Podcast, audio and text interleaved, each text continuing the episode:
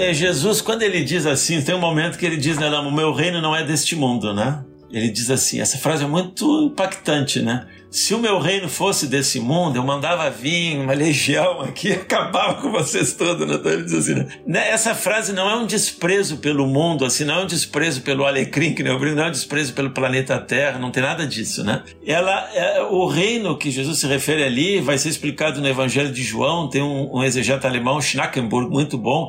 É assim, ó, é a incredulidade, né? Assim, as pessoas não conseguiam ver a novidade que tinha Jesus, mas tinha Jesus, mas tinha também tantos outros que depois vai dizer, Jesus vai dizer, vocês não conseguiam ver a, a novidade em Isaías, Ezequiel, Amós, né?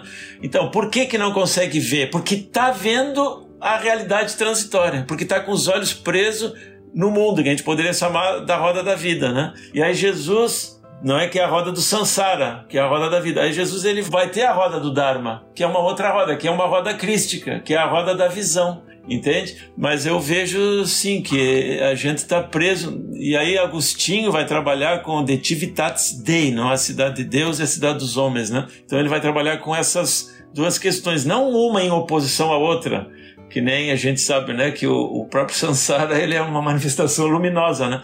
Mas o problema ali é a ignorância também. Por quê? Porque eles estando com o olhar preso naquelas urgências, que eles estavam ali no tempo, eles não conseguiam captar a novidade, eles não conseguiam ver o que estava surgindo ali. Então eu acho que dá para ver sim, tipo uma roda da o mundo como uma roda da vida, né? E esse a outra visão que vai surgindo, que vai surgindo uma outra, uma roda crística, digamos assim, uma roda do Dharma, né?